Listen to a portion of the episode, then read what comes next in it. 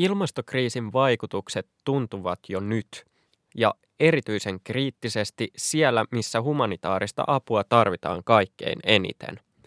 Näillä usein jo valmiiksi konflikteista ja köyhyydestä kärsivillä alueilla hätää pahentavat sään ääriilmiöt, kuten lumimyrskyt ja poikkeuksellinen kuivuus. Tänään The Europolitist erikoisjaksossamme pohdimme, millaisia lisähaasteita ilmastonmuutos, ympäristöongelmat ja tarve kestävyydelle tuovat humanitaariseen avustustyöhön. Vieraina jaksossa ovat EUn humanitaarisen avun osaston viestintäyksikön päällikkö Petra Pereira ja Suomen punaisen ristin kansainvälisen vaikuttamistyön ja viestinnän asiantuntija Pekka Reinikainen. Lisäksi kuulemme kaksi asiantuntija-inserttiä, jotka valottavat humanitaarista kriisiä ja avun tarvetta Syyriassa. Tämän jakson juontavat Leonard Wilhelmus ja Anna-Stiina Haapasaari. Jakso julkaistaan yhteistyössä Euroopan unionin humanitaarisen avun ja pelastuspalveluasioiden pääosaston kanssa. It is time we sought new answers. It's not about homosexuality, it's about the kids and the parents. That's all. Europolitist.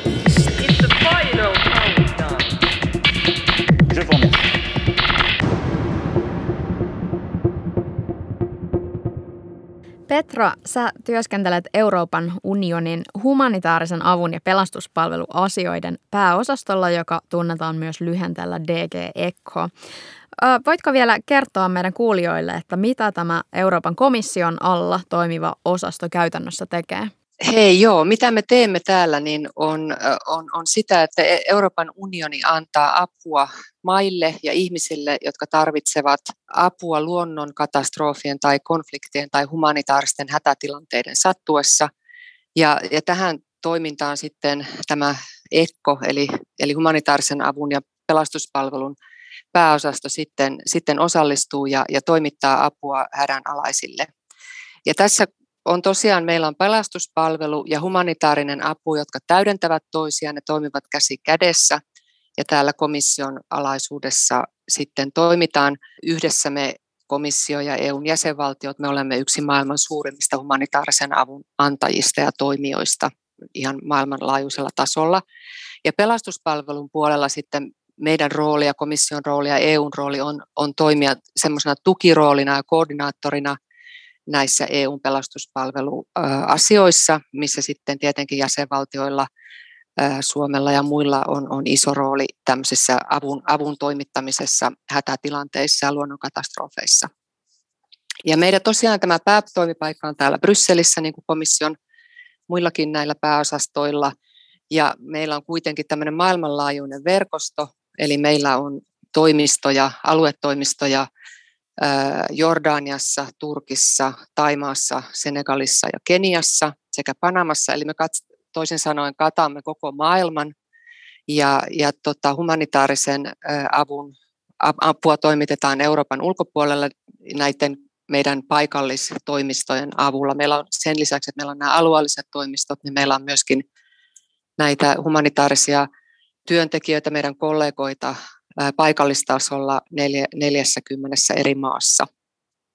Ja, ja tosiaan niin heidän tehtävä on sitten pitää, pitää meidät kartalla täällä Brysselissä myöskin tarkalleen ottaen siitä, että mitä, mikä se humanitaarinen tilanne kussakin maassa ja kullakin alueella on. Ja sitten yhte, yhte, yhteistyössä meidän kumppanijärjestöjen kanssa sitten toimittaa apua perille sinne, missä sitä kaikista kipeiden tarvitaan. Ja meidän tämä vuosibudjetti on tällä hetkellä noin yksi miljardi euroa humanitaarisen avun puolella. Ja sitten se saattaa tietenkin vähän vaihdella sen mukaan, että mikä se avun tarve on, riippuen erilaisista luonnonkatastrofeista ja muista, muista kriiseistä tai konflikteista, joihin sitten tätä EUn apua tarvitaan. Mutta tässä ehkä tälleen pähkinänkuoressa, että mitä, mitä tämä meidän pääosasto tekee.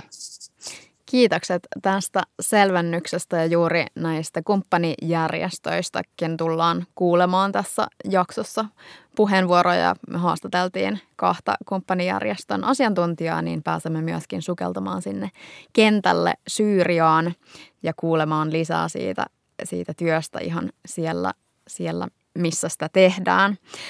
Pekka, sä puolestaan työskentelet Suomen punaisen ristin kansainvälisen vaikuttamistyön ja viestinnän asiantuntija ja olet myös EUn ilmastosopimuslähettiläs. Miten sun työ ja avustustyö yleensä on muuttunut uudenlaisten kriisien ja erityisesti nyt ilmastonmuutoksen noustessa pintaan viime aikoina? Sanotaan, että, että tota, ä, asiat on monimutkaistuneet. Ehkä suurin muutos on se skaalamuutos, joka tässä on selvästi tapahtunut ja, ja kun katsotaan tulevaisuuteen, niin tämä skaalautuminen aina vaan vaikeampaan tilanteeseen näyttäisi olevan sellainen asia, johon meidän erityisesti pitää kaikkienkin humanitaarista työtä tekevien organisaatioiden ikään kuin kiinnittää erityistä huomiota. Meillä on sellainen riski olemassa tuolla kaukana tulevaisuudessa, toivottavasti mahdollisimman kaukana, mutta pelottavan lähellä kuitenkin, jossa tavallaan tarpeet ylittää resurssit siinä mittakaavassa, että siirryttäisiin tämmöisestä jotenkin hallitusta tilanteesta hallitsemattoman humanitaarisen hädän piiriin. Ja se on semmoinen uhkakuva, jota, jota kukaan ei halua käytännössä sitten nähdä kuitenkaan. Tässä mainitsit tuon uhkakuvan siitä, että tulevaisuudessa resurssit ei välttämättä riitä enää humanitaariseen apuun tai ei, ei ole edes sitä hallinnan tunnetta, mitä tähän asti on ollut. Mutta otetaan tähän alkuun vielä vähän konkreettisemmin, että miten ilmastokriisi tällä hetkellä vaikuttaa humanitaariseen apuun ja millaisia vaikutuksia sillä on etenkin kriisialueella? Siis ilmastonmuutoshan vaikuttaa miljooniin ihmisiä eri puolilla maailmaa ja heikentää niin kuin humanitaarista tilannetta yleisesti ottaen ja lisää niiden kaikista haavoittuvimmassa asemassa olevien ihmisten ja yhteisöjen tilannetta ja, ja pahentaa sitä humanitaarista tilannetta yleisesti ottaen. Me kaikki tiedämme, että, että maapallon lämpötila on kohonnut ja sitä, sitä kautta se vaikuttaa sääolosuhteisiin ja, ja tällaisiin ääri, ää, sään ääriilmiöiden yleistymiseen, aiheuttaa kuivuutta, ää, vesipulaa, toisaalta sitten tämmöisiä äärimmäisiä sää, sääilmiöitä, kuten rankkasateita, tulvia ja niin edelleen. Mutta tämmöisenä niin kuin konkreettisina niin kuin ilmastonmuutoksen seurauksina, jotka näkyy suoraan niin kuin humanitaarisessa tarpeessa ja, ja vaikuttaa niin kuin meidän työhön ihan päivittäin, on, on tämmöinen ilmastonmuutoksen vaikutus elintarviketurvaan ja siihen tähän veden niukkuuteen. Siis se vaikuttaa suoraan maatalouteen, maataloustuotantoon, viljelyksiin, kuivuutena, vesien puutteet, puutteena – sitten toisaalta niin tämmöiset niin kuin epidemiat ja, ja terveytriskit liittyy myöskin tämmöiset niin kuin kolerat, malariat, dengue, kuume, niin äh, tämän tyyppiset sairaudet tietenkin leviää paljon nopeammin, kun lämpötila nousee. Ja, ja sitten kolmantena tämmöisenä suoraan konkreettisena seurauksena niin on, on muuttoliike ja tämmöinen ihmisten, ihmiset lähtee luonnon onnettomuuksia pakoon, kuivuutta pakoon, ruoan, ruoan ja, ja niin kuin tällaisen perustoimeentulon perässä siirtyvät omilta asuinpaikoiltaan muualle, mikä sitten aiheuttaa tällaista niin kuin muuttoliikettä ja, ja siihen liittyviä sitten muita, muita, muita seurannaisilmiöitä. Ja sitten tämmöisenä neljäntenä, niin mikä nyt tässä Syyriankin tilanteessa ja monissa muissa tilanteissa näkyy, niin on tämmöinen konfliktit ja, ja, ja turvallisuus, eli tämä elintarvikepula ja tämmöisten resurssien luonnonvarojen vähäisyys, niin sitten – myöskin yleisesti ottaen aiheuttaa jännitteitä kokonaisella alueella yhteisöjen välissä, välillä ja sitten toisaalta niin pahentaa näistä sellaista ihmisten tilannetta ja humanitaarista tilannetta, jotka on jo valmiiksi jo kärsii niin näistä konflikteista. Eli, eli ilmastonmuutoksella on niin kuin ihan, ihan todella suoria ja hyvin konkreettisia ja moninaisia seurauksia, jotka, jotka pahentaa niin kuin tätä humanitaarista avun tarvetta yhtäältä ja sitten, sitten sitä, sitä tota, avun tarvitsijoiden määrää. Ja tosiaan niin mittakaava, mittakaava on, on todella merkittävä ja tästä varmaan Pekkakin ja, ja nimenomaan Punainen Risti, niin heillä on, heillä on paljon tästä niin kuin osaamista ja, ja sanomista, että tota, sitä on nyt arvioitu, että ihan näiden ihmisten ää, apua tarvitsevien, humanitaarista apua tarvitsevien ihmisten määrä niin on ennustettu, että se, se tuplaantuu vuoteen 2050 mennessä sadasta miljoonasta 200 miljoonaa ihmiseen. Eli kysymys on nyt ihan siis ihmisistä, henkilöistä, jotka tarvitsevat humanitaarista apua ilmastoon liittyvien katastrofien vuoksi. Eli jos mitään ei tehdä, niin, niin tämä on kyllä se, se, se hyvin konkreettinen skenaario, mihin Pekkakin jo viittasi, mitä, mitä emme varmaan kukaan niin kuin humanitaarisen avun piirissä toimiva. Se on sellainen skenaario, mihin, mihin emme todellakaan toivo, toivo päätyvämme. Ja sen eteen tehdään töitä, että yhtäältä ilmastonmuutoksen hillitsemiseksi ja sitten toisaalta sitä kautta, että, että itse humanitaarisen avun toimittamisessa ja humanitaarisessa työssä otetaan nämä ilmastonäkökulmat huomioon. Joo, ja ehkä voisi sanoa niin kuin äärimmäisen ajankohtaisen esimerkin siitä, miten konfliktit ja, ja ilmastonmuutos keskustelee keskenään. Meillä on parhaillaan menossa, menossa tota Ukrainan kriisi ja, ja jos me katsotaan yhtä ulottuvuutta siinä, niin, niin me voidaan todeta, että, että tässä on juuri muutama viikko sitten noin 20 prosenttia maapallon maapinta-alasta siirtynyt ilmastokesannolle. Eli kun me katsotaan, että paljonko Ukrainan ja, ja Venäjän maapinta-ala on, on koko maapallon maapinta-alasta, niin se on noin 20 prosenttia. Venäjä ei ole kovin aktiivinen ollut ilmastoasioissa ennenkään. Ja mä väittäisin, että nyt voi aika, aika varmuudella sanoa, että, että se ei ole mitenkään, mitenkään niin kuin Venäjän johdon työpöydällä tällä hetkellä. Ja, ja se, että, että 20 prosenttia maapallon pinta-alasta siirtyy tämmöiseen tilaan, jossa ei välttämättä tehdä ehkä pitkiin aikoihin mitään järkeviä ilmasto, ilmastotekoja, niin se on, se on äärimmäisen huolestuttava asia ja tulee heijastumaan todennäköisesti merkittävästi paitsi alueelle itselleen, niin myöskin sitten heijastumaan muualle maapalloon suhteessa siihen, mitä me pystytään ilmastonmuutoksen kanssa tekemään. Tuo oli minusta erittäin kiinnostava pointti. tartun vielä tuohon edelliseen Petran kommenttiin siitä, että avun tarvitsijoiden määrä voi tuplaantua vuoteen 2050 mennessä. Voisitko Pekka vielä kertoa vähän enemmän siitä, että mitä, miltä nämä tulevaisuuden skenaariot näyttää tältä osin? Mä pidän sitä jopa niin kuin aika konservatiivisena arviona, että se nousisi vain tuplaksi. On puhuttu siitäkin, että niin kuin tämän vuosisadan aikana me nähtäisiin semmoista miljardia tai useampaakin miljardia ihmistä, jotka joutuisi tavalla tai toisella siirtymään. Ja se ei ole niin kuin täysin, us- se on, sillä on tiettyä uskottavuutta sen tyyppisissäkin skenaarioissa. Toi äh, tilannehan on suunnilleen semmoinen, että, että meidän maailma on jakaantunut kahtia. Jos me katsotaan, että missä äh, ikään kuin nämä ilmastopäästöt syntyvät, niin tämä pohjoinen pallonpuolisko Kiina mukaan lukien siihen hehkuu punaisena, eli siellä tehdään niin kuin pahaa jälkeä. Sitten kun katsotaan toista karttaa, jossa tutkitaan sitä, miten ikään kuin vahingoille alttiita eri maat on erilaisille ilmastonmuutoksille, niin silloin etelä hehkuu punaisena. Ja se, että etelä hehkuu punaisena, äh, tarkoittaa sitä, että eräät maailman väkirikkaimmat alueet on niitä, jotka myöskin tulee kokemaan merkittävimpiä vaikutuksia ilmastonmuutoksen seurauksena. Ja sieltä oikeastaan nousee tämä ajatus, että se 200 miljoonaakin voi olla konservatiivinen arvio.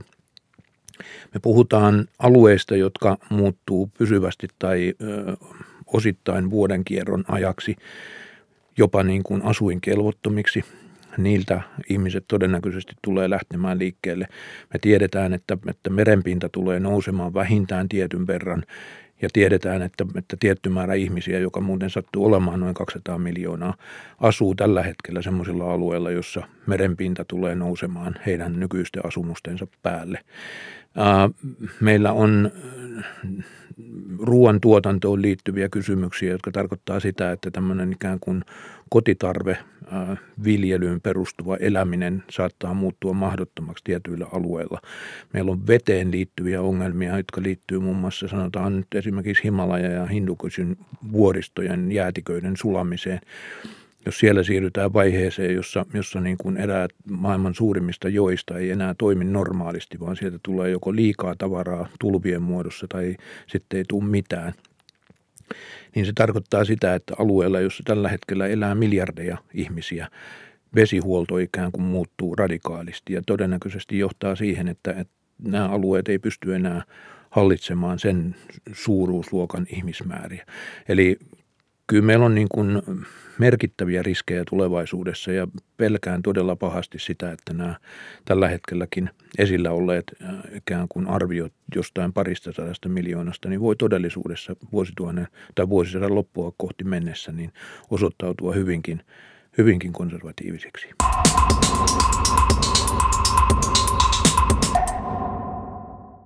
Kuunnellaan tähän väliin Jolin Feldweikin ajatuksia Syyrian humanitaarisesta kriisistä. Feldweik on tällä hetkellä Syyriassa, missä hän johtaa kansainvälisen avustusjärjestö CAREin maatyötä. CARE saa tukea Euroopan komissiolta. Jolene Veldwijk, you work as the Syrian country director for CARE, an international organization committed to end poverty. Uh, could you tell us about the current situation in different parts of Syria? What are the biggest challenges to tackle in the country at the moment?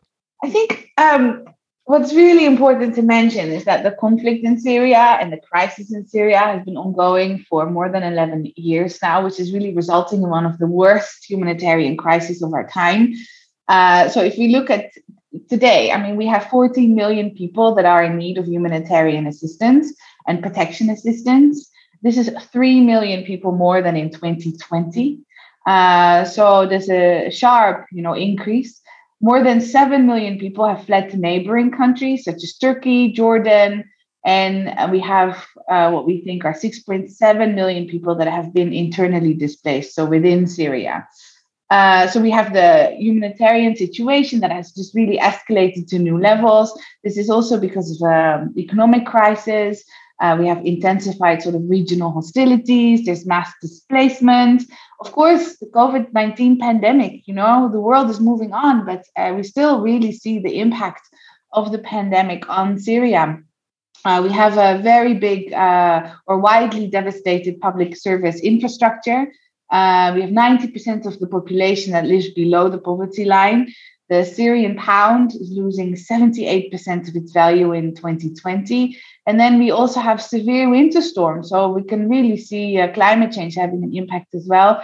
We have snowstorms and floods that have, you know, devastated thousands of lives in the camps. And um, in the northeast, uh, we've also really struggled with the winter, but uh, especially the droughts. Um, so we have, you know, our access to water is endangered for 4.5 million people. Uh, we have a quarter of the of the population here that is displaced. Uh, 40%, more than 40%, they say they have no source of income, no source of livelihood. Of course, there's also the impact of the Ukraine war on the Syrians as well. Um, um, the Syrians are impacted even more because of the deteriorating situation, especially because what we see is the increase in prices. So, uh, vegetable prices in northwest Syria have increased seven times since the start of the war um, in the Ukraine. That's a very long list of very severe problems. What are you actually now capable to do to tackle these problems? So you are leading the project of CARE that is funded by the EU's humanitarian aid program. Uh, what kind of work are you doing in Syria? Well, CARE has been working in Syria since 2013. Uh, so in total, we have reached more than 9 million people since the beginning of the crisis. Uh, we implement directly and we work with uh, Syrian partners across the country. And our program is really focused on uh, emergency assistance, um, especially uh, for, for those who are displaced, but also longer term support. So we really believe that the emergency or the humanitarian aid should be complemented with development work and more development objectives. Uh, so we really focus on kind of strengthening people's resilience. How can we make uh, people stronger when shocks occur, you know, like the, the drought or the crisis with water or conflict. Um, so we really want to support them to absorb and adapt to recurring shocks and stresses, you know, especially because we've just had 11 years of conflict. Uh, we have a specific focus on skills development. For instance, you know, providing uh, a family with uh, with goats or sheep, and then what can they do with the wool? What can they do with the milk? When they produce cheese, yogurt, where does it go? How can they sell it? Uh, and and and and that's really great. And then of course we have our um, you know our, our humanitarian program as well, which is really focusing on uh, say you know access to safe water and um, hygiene sanitation services, uh, food security, so providing food. Uh, and, you know, we, we provide protection services, especially in camps, women and girls safe spaces. So, so yeah, there's there's um, there's many things that we do, and um, and especially with with ECHO, with our ECHO funded program, we focus on you know supporting communities with access to safe water and then the hygiene and sanitation services So the environmental aspect is actually a very important part of your work in Syria and also very important part of the problems in Syria. Uh, EU's humanitarian aid program has committed to requirements for more ecological and climate-friendly humanitarian aid. How do you see greener humanitarian aid solutions in action in your projects in Syria? You already mentioned a few, but could you elaborate a bit more on that? No, I think, and this is really critical, um, especially because, you know, um, um, I think Syria is almost at the heart of all the climate change, the impact of climate change that we see. Uh, and I think it's it's it's really important, you know, that we look at when we when we um, rehabilitate sort of infrastructure, um, that it's really important we do this um, very thorough. So Syria is located in the most water scarce region, and um, what we really think is that water scarcity will become the primary driver uh, forcing the displacement of people in our region. So we already see people like that, you know, used to live on the banks of the Euphrates River that have had to, and also other rivers in uh, in Syria that they've had to relocate because you know they can't meet their basic needs. So I think it's really important that we then also look at you know, uh, more drought resistant uh, crops that people can grow. Um, I think uh, the higher temperature uh, caused by climate change will also continue. The frequency, the severity, the duration of droughts, therefore, will remain. Uh, and like I mentioned as well, is that families register now to go on waiting lists to live in the camps because they can't sustain a life outside the camp anymore due to the dry weather and you know the decimated um, livestock flocks. And uh, and I think it's really important that we therefore there's a there's a basically you know with climate change and green I think you know and green way of programming I think everything that we do needs to be guided by technical and environmental assessments, especially when we look at access to water, when we look at how do we deal with waste management, uh, how do we deal with sanitation. And, and I think what, what's really important here is that communities are uh, involved in, the, in, in every step of the way so that also they, you know, they feel ownership and um, and and that then also you know they will take over the maintenance operations and maintenance of the system so you really build and rehabilitate these systems together with the users, so with the people we, we are here to serve, and, and so that they feel empowered and strengthened to also then take to, to take on the caring and the and the and the and the management of the of the system. So with communities uprooted and the future is uncertain, you know, the Syrians they need to adapt always, constantly. You know, they have so many challenges. They have to find always are struggling to find opportunities in an environment that is challenging, it's in, it's it's volatile. And so it's really important that we also build sort of that self-reliance. So looking at new techniques, models, um, you know, in a in a in a green, climate smart way. Jolene kertoi äsken kuulussa insertissa tosiaan, että Syyriassa vallitsee juuri nyt yksi aikamme pahimmista humanitaarisista kriiseistä. Jo yli vuosikymmenen kestänyt Syyrian sota, sään ääriilmiöt, talousongelmat, koronapandemia ja ihan viimeisimpänä Venäjän hyökkäys Ukrainaan ovat kaikki vaikuttaneet tilanteen muodostumiseen ja pahentavat tilannetta. Syyria on ja tulee olemaan yksi pahiten ilmastonmuutoksesta kärsiviä alueita ja ilmastonmuutos aiheuttaa jo nyt maan alueilla sään ääriilmiöitä kuten lumimyrskyjä sekä erittäin pahaa kuivuutta. Ihmisillä ei ole pääsyä puhtaaseen veteen, ruoasta on pula ja ihmisten on erittäin haastava löytää elinkeinoa. Myös humanitaarisen avun hankkeiden, vaikkapa infrastruktuurihankkeiden, on oltava kestävästi suunniteltuja ja rakennettuja, jotta ne palvelevat ihmisiä alueella. Jolene totesi myös, että jotta työtä tehdään kestävästi, niin sitä täytyy tehdä paikallisten ihmisten ja lokaalien toimijoiden kanssa. Tosiaan EUn humanitaarisen avun osasto on sitoutunut kestävyys- ja ympäristövaatimuksiin, joilla pyritään osaltaan pienentämään humanitaaristen operaatioiden ympäristöjalanjälkeä ja edistämään kestävyystavoitteita. Miten humanitaaristen avunantajien tulisi sopeutua ilmastonmuutoksen vaikutuksiin? Herättikö tämä Jolenein kertomus jotain erityisiä ajatuksia teissä?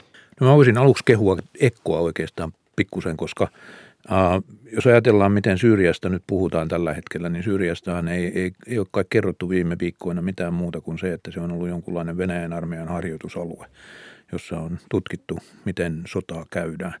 Ja samaan aikaan siellä on äärimmäisen suuri inhimillinen hätä. Silloin kun televisioryhmien ikään kuin kameralamput sammuu, niin sen jälkeen on usein aika harvoja tahoja, jotka siellä operoi tai rahoittaa toimintaa. Ja Ekkoa täytyy kiittää siitä, että Ekko on niitä harvoja organisaatioita, jotka tällaisissa tilanteissa jatkaa sitä rahoitusta. Ja esimerkiksi Syyrian kohdalla niin se on äärimmäisen tärkeää se, mitä Ekko tekee siellä tällä hetkellä. Ekko eli tämä EUn humanitaarisen avun pääosasto. Miten vastaat näihin kiitoksiin, Petra? No kiitollisena vastaan kiitokseen tästä tunnustuksesta, koska tämä on, tämä on nimenomaan sitä työtä, mitä, mitä me täällä tehdään ja me, me tuemme niin paljon myöskin tällaisia kriisejä, jotka eivät ole, eivät ole median valokeilassa, eivätkä välttämättä niin kuin enää ihmisten mielissä eikä kielissä. Että sen, sen puoleen Syyria, Syyria on nyt yksi, yksi tällaisista kriiseistä, missä tämä tämä kenttä, kenttänäkökulma oli tosi mielenkiintoinen just sikäli, kun siinä, siinä kuultiin, kuinka, kuinka tota monisyisiä ongelmia nämä on ja miten ilmastonmuutos on tätä kriisiä sitten osaltaan pahentanut tässä. Ja, ja kuinka moninaiset niin kuin seuraamukset sillä on yhtäältä niin kuin ihan tämmöiset perus, perustarpeet, siis elintarvike, elintarvike tuotanto, maatalous ja miten sitten veden vähyys vaikuttaa myöskin sähkön tuotantoon tai, ja mitä kautta, mitä, sitä kautta se vaikuttaa sitten ihmisten niin kuin esimerkiksi ihan tämmöiseen perusterveyshuoltoon ja, ja nyt tietenkin korona, koronapandemia on sit sitä vielä itsestään niin kuin ennestään pahentanut. Eli nämä on niin kuin todella, todella moni, monisyisiä ja, ja hankalia niin kuin ongelmia ja tosiaan tämä humanitaarinen hätä ja kärsimys – on aivan ennennäkemätön Syyriassa niin kuin edelleen kaikkien näitä tämän vuosikymmenen jälkeen ja, ja tota, avun tarve ei ole, ei ole hävennyt mihinkään päinvastoin, se on siellä kasvanut. Vuosi sitten Syyria kärsi pahimmasta vesikriisistä ja kuivuudesta 70 vuoteen. Eli, ja siitä, sen seurauksista kärsii edelleen miljoonat ihmiset siellä, siellä, siellä tämän, tämän yleisen, yleisen ö, kriisitilanteen lisäksi. Ähm, kuinka paljon resursseja on käytettävissä sitten tämän sopeutumiseen? Mulla tuli mieleen tuosta, mitä Pekka aikaisemmin sanoit, että se kun median valokeilla lähtee sieltä alueelta, niin sitten nopeasti se intressikin voi loppua siihen juuri sen alueen auttamiseen. Niin tässä on varmaan kuitenkin kyse usein semmoista vaihtoehtoiskustannuksista, että sitä resurssia ei riitä kaikkialle, sitä pitäisi jakaa niin monen osoitteeseen, että sitä resurssia oikeastaan riitä, niin kuinka, kuinka sitä resurssia saadaan riittämään tällä hetkellä? No eihän sitä saada. Että toi, uh, voidaan katsoa esimerkiksi taaksepäin uh, tuohon tota, vuosiin 2019 ja 2020. Uh, YKhan mittaa humanitaarista hätää myöskin ikään kuin rahassa, eli siis paljonko tarvitaan rahaa tietyn vuoden humanitaarisen hädän tarpeiden kattamiseen. YK laskelmien mukaan vuonna 2019 tämä humanitaarinen hätä maailmassa oli noin 30 miljardin Yhdysvaltain dollarin suuruinen ja vuonna 2020 se oli noussut jo käytännössä 40 miljardiin. 19 ja 20 on sillä tavalla niin kuin merkitseviä vuosia, että vuonna 20 alkoi tämä pandemia – ja sen pandemian vaikutus näkyy niin kuin hyvin erikoisella tavalla tässä kuviossa. Toisaalta sen, sen siinä, että tämä humanitaarinen hätä selvästi kasvoi, mutta sitten toisaalta myöskin siinä, että, että yhtäkkiä sen humanitaarisen hädän hoitamiseen käytettävissä olevat rahat vähenivät. Eli vuonna 2019 tästä tota 30 miljoonan humanitaarisen hädän suuruusluokasta pystyttiin kattamaan noin 18 miljardin osuus. Ja vuonna 2020, jolloin siis humanitaarinen hätä käytännössä lähes kaksinkertaistu, niin äh, ei vaan noin, noin neljänneksellä kasvo, niin äh, silloin tätä rahaa löytyy asioiden hoitamiseen vain 17,3 miljardia. Eli äh, tarpeet kasvu radikaalisti, mutta käytettävissä olevat, olevat rahat vähenivät. Ja tämä on itse asiassa niin kuin sillä tavalla ymmärrettävä suora seuraus, että, että kun yhtäkkiä ne, jotka perinteisesti rahoittaa humanitaarista toimintaa, joutuukin käyttämään poikkeuksellisen suuressa määrin omia resurssejaan omien ongelmiensa hoitamiseen, niin kuin pandemian kohdalla nähtiin, niin se johtaa tilanteeseen, jossa, jossa tavallaan niin kuin se raha, jolla hoidetaan globaalisti näitä asioita, yhtäkkiä väheneekin. Ja se on niin kuin näitä tiettyjä varoitusmerkkejä, mitä me nyt ollaan tässä seurattu. Ja kun puhutaan siitä, että miten saadaan rahat riittämään, niin tämmöisessä tilanteessa, jossa, äh, jossa niin kuin hätä kasvaa ja rahat vähenee, niin, niin eihän se riitä mitenkään. Mm. Sitten kun siihen lisätään vielä näitä äh, kriisikertoimia ja näitä kirouksia, niin miten Petra, sä näet, että tämä ilmastokriisi sitten puolestaan niin kuin se varmasti vaan ri- lisää tavallaan niitä, niitä tarvittavia resursseja tai mitä tarvittaisiin, mutta jota ei ole, niin kuinka esimerkiksi teidän pääosastossa nähdään tämä haaste? Tämä on, on valtava haaste tämä rah, rahan ja, ja humanitaarisen tarpeen kohtaaminen ja, ja se tulee olemaan sellainen haaste, joka ei tule millään tavalla helpottumaan tässä lähivuosina eikä vuosikymmenen niin kuin, niin kuin nämä, nämä ennusteet nyt ennustaa, että avun tarve vaan tulee kasvamaan. EUn puolelta me on satsattu tämmöiseen katastrofivalmiuteen, eli me rahoitetaan tämmöisiä erilaisia katastrofivalmiushankkeita, jotka auttaa just tämmöisten haavoittuvassa asemassa olevien yhteisöjen ihmisten kykyä valmistautua tuleviin esimerkiksi luonnonkatastrofeihin. Eli tähän ihan budjetoidaan erityisesti rahaa vuosittain vuositasolla. Ja sen lisäksi meillä on nyt niin kuin enenevässä määrin sellainen linja, että, että joka ikisen humanitaarisen hankkeen täytyy ottaa huomioon tämä tällainen katastrofivalmius. Eli, eli se, se pitää olla niin kuin jo, jo tavallaan sisäänrakennettuna kaikki meidän humanitaarisiin hankkeihin. Onko teillä esimerkkejä myös tavallaan huonoista tarkoittamattomista seurauksista, mitä humanitaarisella avulla on voinut olla nimenomaan ympäristön näkökulmasta? Me ollaan voimakkaasti siirrytty oikeastaan tavaran rahtaamisesta käteisavustuksiin. Se on semmoinen asia, mikä on meillä ollut iso, iso muutos. Ja se perustuu tietysti toisaalta ihan tämmöiseen logistiseen järkeenkin, mutta siinä on äärimmäisen suurena osana ollut myöskin ilmastotietoisuuden lisääntyminen. Eli sen sijaan, että, että me lähetetään, sanotaan nyt vaikka punaisen ristin keskusvarastosta Tampereelta huopia, telttoja tai jotain muuta toiselle puolelle maapalloa, niin me pyritäänkin hankkimaan ne niin läheltä kuin mahdollista, tai sitten antamaan ihmisille käteisavustuksia, joilla he pystyvät paikallisesti hankkimaan ei sitä, mitä me halutaan heille antaa, vaan, vaan sitä, mitä he tarvitsevat.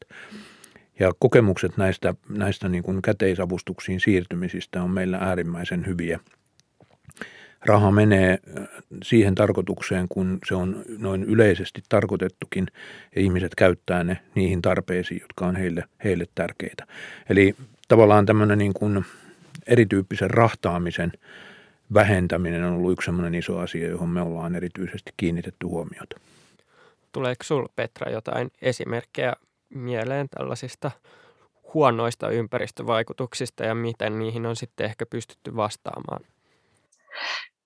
Ehdottomasti ja toi Pekan esimerkki oli, oli erittäin hyvä esimerkki sikäli, että, että me, meidän puolesta niin me ollaan nimenomaan satsattu ihan, ihan vastaavaan, että siis humanitaarinen apuhan on perinteisesti varsinkin niin pitkälti, pitkälti logistiikkaa ja, ja veden ja ihan ruoka-avun rahtaamista sinne, missä sitä apua eniten tarvitaan. Ja tota, mutta nyt me on kanssa enenevässä määrin siirrytty, tai siinä määrin kuin mahdollista, niin siirrytty just tällaiseen rah- rahaperusteiseen avustamiseen, mikä on erittäin kustannustehokasta, mutta myöskin hyvin ympäristöllisesti kestävää.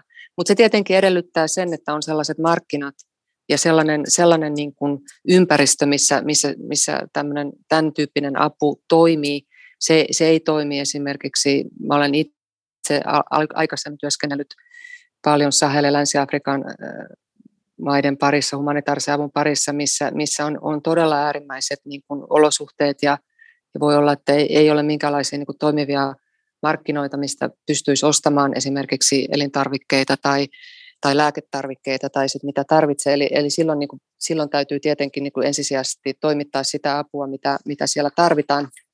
Mutta totta kai sitten, kun sitä apua toimitetaan, niin siinä täytyy sit pitää huoli, että nämä ympäristönäkökulmat on on otettu huomioon, että, että esimerkiksi jos perustetaan että jos ihmiset on lähteneet liikkeelle ja on, on, tulee tämmöisiä pakolaistilanteita ja perustetaan pakolaisleirejä, niin silloin täytyy olla tosi tarkkana siinä, että millä tavalla näitä esimerkiksi pakolaisleirejä hallinnoidaan, mihin niitä, mihin niitä laitetaan, että esimerkiksi pidetään huoli tämmöisistä kaikista ympäristön näkökulmista, ottaen huomioon nyt ihan joku puu, puupeet, pu, puusto ja, ja, ja niin kuin maankäyttö ja tällaiset, ja, ja että jätevesien käsittely, äm, ylipäätään jätteiden käsittely, muovin vähentäminen siinä määrin kuin mahdollista, ja, ja tota, että ka, kaikki niin kuin esimerkiksi nämä tämmöiset pakolaisleirit olisi niin kuin mahdollisimman polttoainetehokkaita ja eivät saastuttaisi ja niin edelleen.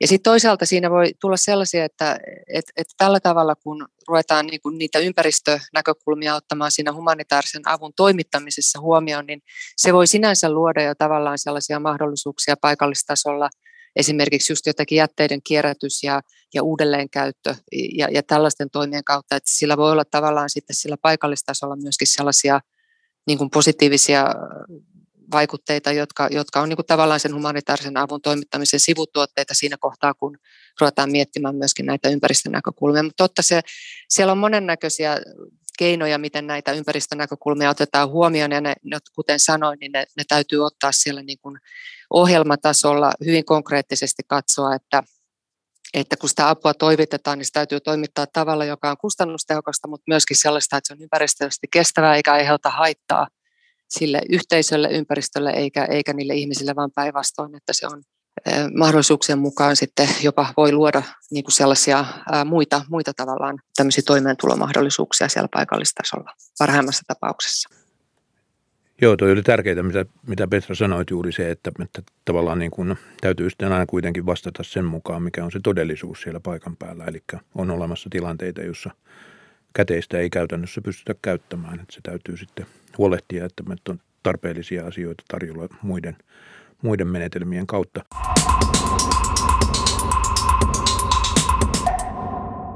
Mä juttelin Oxfamin ohjelma-asiantuntija Salvo Al-Mehdin kanssa, joka työskentelee humanitaaristen hankkeiden parissa myöskin Syyriassa. WASH-hanke parantaa erityisesti veden sekä sanitaatio- ja hygieniatarpeiden saatavuutta syyrialaisille. Kuunnellaan Salvan haastattelu. Hän kertoo hyvin konkreettisella tavalla kuivuuden aiheuttamasta vesipulasta ja toimenpiteistä, joilla tilannetta pyritään helpottamaan paikallisella tasolla – Salwa Almedi from Oxfam, you're currently in Syria, where Oxfam has been working in numerous humanitarian aid projects since 2013, one of them being the current EU funded WASH project that improves people's access to water, sanitation, and hygiene needs in the vulnerable areas of the country. How is global warming worsening the access to basic needs in Syria right now and, and in the near future? Uh, well, last year we saw global warming affecting precipitation levels and um, leading to the worst drought in the Middle East in the last 70 years. So this has definitely had major effects on Syria, such as groundwater depletion and uh, severe water level drops in the Euphrates River specifically. Um, this is exactly when we saw tangible effects of climate change on the Syrian population. So for, we saw farmers who rely on groundwater for their crops forced to irrigate smaller parts of their lands to adapt to the lack of water. And this has heavily affected their crop cultivation and production, and therefore their um, livelihoods and income. Um, others have also resorted to other coping mechanisms. They have had to uh, bear heavy financial burdens uh, of a very costly solution, which is digging deeper wells to irrigate their lands and for household consumption, consumption and usage. Um, we also saw the lack of water in the Euphrates making access uh, to basic services worse in Syria. And this is mainly because neither the water sector here nor the population can handle can handle responding to the effects of climate change whatsoever. Um, so, for instance, in Deir Governorate, uh, this is quite a technical example. Um, there were pipelines submerged into the river that ensured water was pumped into the water pumping station. With the Euphrates depletion, these pipes uh, were, weren't able to reach the new water levels, and this actually impacted the entire water system and uh, people's access to water on a household and community level. And the water sector at that time was not really able to uh, mobilize any resources um, to respond to the water depletion. And now, uh, coming out of uh, water depletion and drought, we also witnessed extreme weather conditions at the end of 2021 and during the first quarter of 2022. Um, Syrians faced the harshest snowstorms and, and heavy rainfall during March. And this was an unprecedented change in weather that uh, also remains, raised humanitarian needs and demand for um, adequate shelter, heating, and clothing, um, which wasn't really um, um reflected in the response whatsoever. And the situation here in Syria is only expected to worsen if, if, if, the effects of global warming aren't taken seriously and if mitigating measures aren't set in place. And the Middle East is warming at twice the rate of the rest of the world, it seems. Um, how has then Oxfam's WASH project improved living conditions for Syrian people? Uh, well, we improve the living uh, conditions of Syrian people by improving, trying to improve access to basic services through our response and not just focusing on, on life-saving emergency ones. So uh, for, we, we try to not restrict ourselves to one-time distributions, let's say, of hygiene kits or any um, emergency items or emergency water trucking. Uh, we try to do restoration of water and sanitation networks, uh, rep- repair works of toilets and latrines where necessary, and so on. Um, yeah. I would be also interested in hearing um, if if you could describe like an average field working day in humanitarian aid, for example, in this process of bringing WASH to fruition, and in in your um, work. Every day for humanitarian worker here in Syria is different and challenging uh, because our response isn't just a regular project, let's say, with a start and end date and and a few deliverables. Um, what we call the field uh, is part of a very complex context. A humanitarian a humanitarian worker enters every day and and has to understand and and respond accordingly to the needs of the population and not only to the needs of the population but take into consideration the dynamics in every community and society. So um, for instance, um, an engineer working on a wash project in rural Damascus, let's say, doesn't only take into consideration the quality of installed items or materials or pipelines. Um, they they actively they try to actively listen to the affected population in the area of work and they try to take into consideration other needs outside of the scope of work that we do and you know when you're in the field you're always thinking of how much the end user will benefit from your work. It's not just a, a task that i have to f- fulfill. We're also thinking about how long these benefits will last and how they impact the affected population um, a humanitarian worker's job is is very interdisciplinary. Um, you never implement a project without thinking of of gender-based violence mainstreaming, um, do no harm principles, uh, resilience markers, and and most recently um, um, the climate change and climate adaptation principles that we have to to, to take into consideration. Mm. That's super interesting and really good points. Um, EU has been hosting conferences that specifically focus on the situation on Syria, um, and the next one will be held in May. Um, a part of the conference is a day of dialogue, which aims to build bridges between civil society and NGOs active in the area. Uh, what kind of dialogue are you hoping to see in the case of Syria and maybe for the larger area? I mean, instead of discussing rising humanitarian needs across different sectors, um, discussing the situation, the poverty, the threats of climate crisis, um, I would like to say, let's think of how we how we can address these problems. Um, let's talk about sustainable solutions in protract, protracted crises. Um, we can explore how we can put resilience building into action to ensure that the most vulnerable communities uh, tackle climate change. Um, we can discuss how we can, let's say, collectively shift from an emergency response to early recovery. We need to restore basic services like water, health, education for the years to come. And I can't say anything, but but I, I can't say that that all of this cannot happen um, without communities and local organizations being at the forefront of any response. Uh, so we need active participation in decision making by the affected communities. And having said the last bit, um, I think we ask that the Day of Dialogue agenda is shaped by di- direct consultations with communities and local actors. Um, now, let's go beyond beyond that agenda and talk about the active participation of civil society. Uh, we urge that civil society representatives are given all the possible opportunities to voice out their asks directly to decision makers and not have uh, to go through multiple layers to have these requests um, given. I, I, I can only say that amidst the, the rising humanitarian needs, the, the rising demand for humanitarian action, and the very, very complex context we're, we're given now, and it's not only in the MENA region, now it's, it's everywhere in the world, um, we need to make sure that the people of Syria aren't forgotten because they're still suffering after 11 years of crisis. And now it's even getting more and more complex. It's not getting any better for them. Salva Al-Mehdi kertoi äsken kuulussa insertissä tosi konkreettisella tavalla kuivuuden aiheuttamasta vesipulasta Syyriassa. Bosch, jonka parissa Salva työskentelee, kamppailee vesipulaa vastaan muun muassa kehittämällä infraa ja parantamalla saniteettipalveluita. Projektissa kiinnitetään erityistä huomiota myös kestäviin ratkaisuihin ja yhteistyöhön paikallisten kanssa.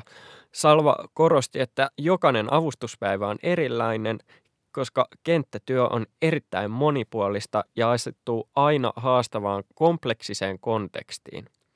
Asioita, joita pitää ottaa huomioon, ovat esimerkiksi ilmastonmuutoksen vaikutukset ja sukupuolittunut väkivalta paikallisesti.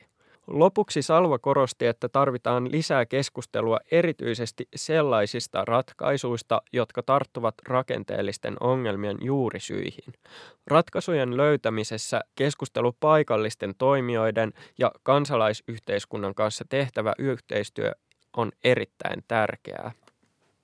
Millaisia ajatuksia nyt teissä herätti nämä Salvan kertomukset Syyriasta tai tämä tilannekuva ja tämä toinen insert? No Syyriahan on, on tavallaan tämmöinen malliesimerkki siitä, miten ilmastonmuutos, tietyt ympäristökysymykset ja, ja erilaiset konfliktit, ristiriidat keskustelee ikävällä tavalla keskenään. Että, että niin kuin koko Syyrian, Syyrian tapahtumavyöryn alkulähteeksi sanotaan suoranaista ilmastonmuutoksesta aiheutuvaa ongelmaa, joka tuolla pohjoisessa Syyrian vilja-aitassa johti tilanteeseen, jossa sieltä lähti väki liikkumaan kaupunkeihin ja kaupungeissa sitten jollain tavalla radikalisoiduttiin ja päädyttiin lopulta siihen kauheuteen, mikä, mikä sitten merkitsi sitä, että Syyria hajosi kappaleeksi monin tavoin ja on edelleen äärimmäisen ongelmallinen, ongelmallinen tota,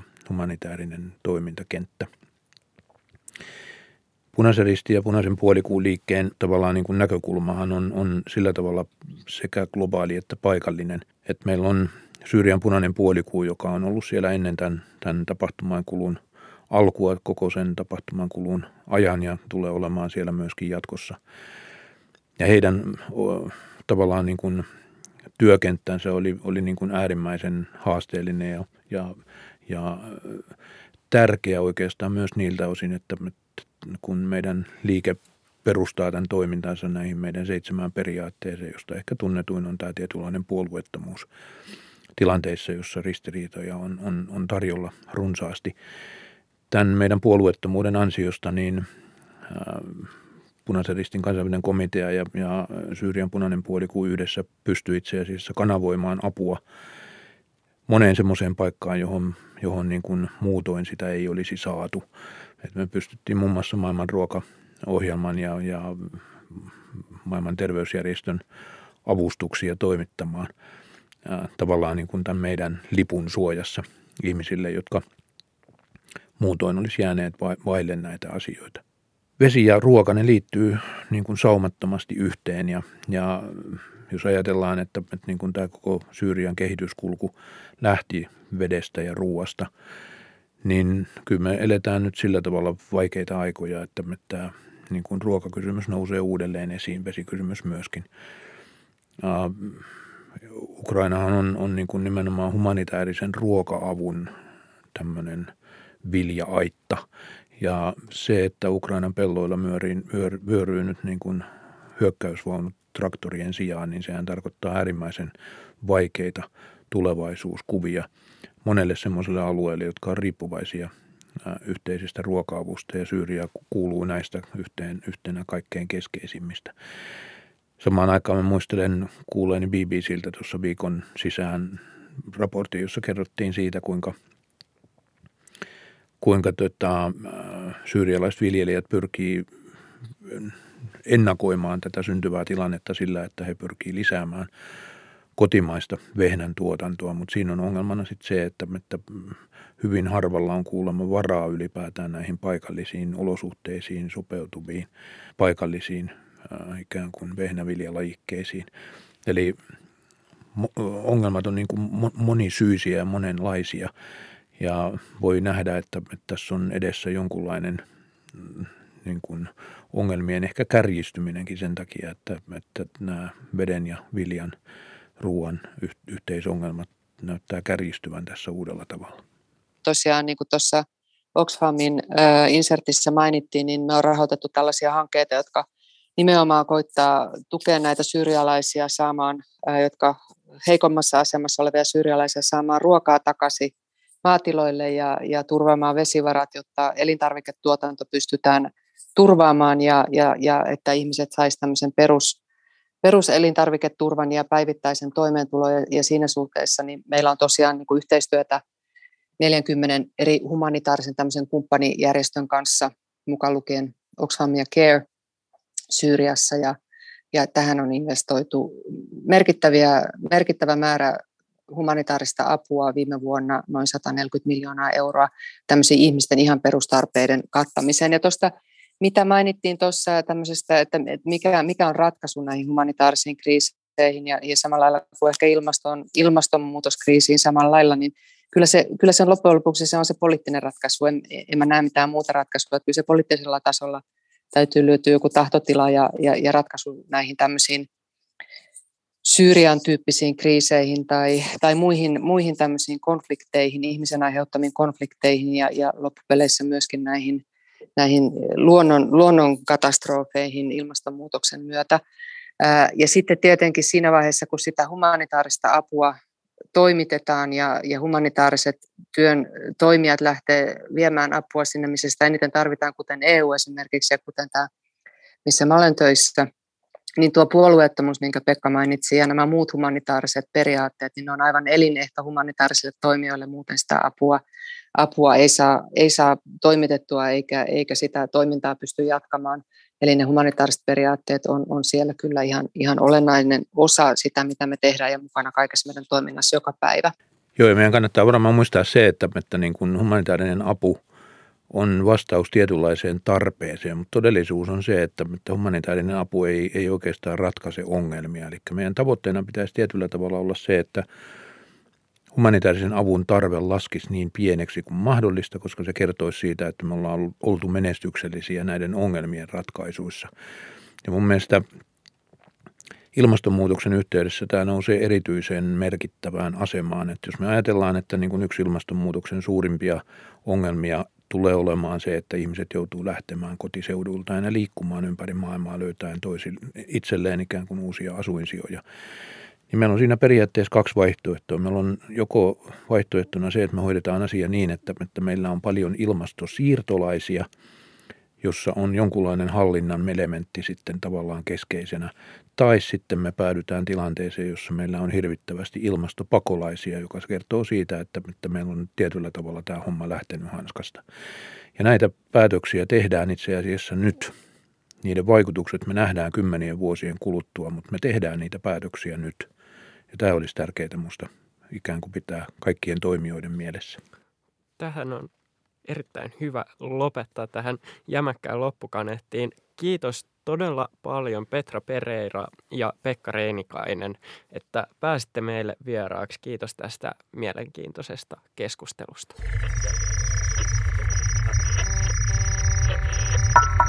Hihi! Jakso.fi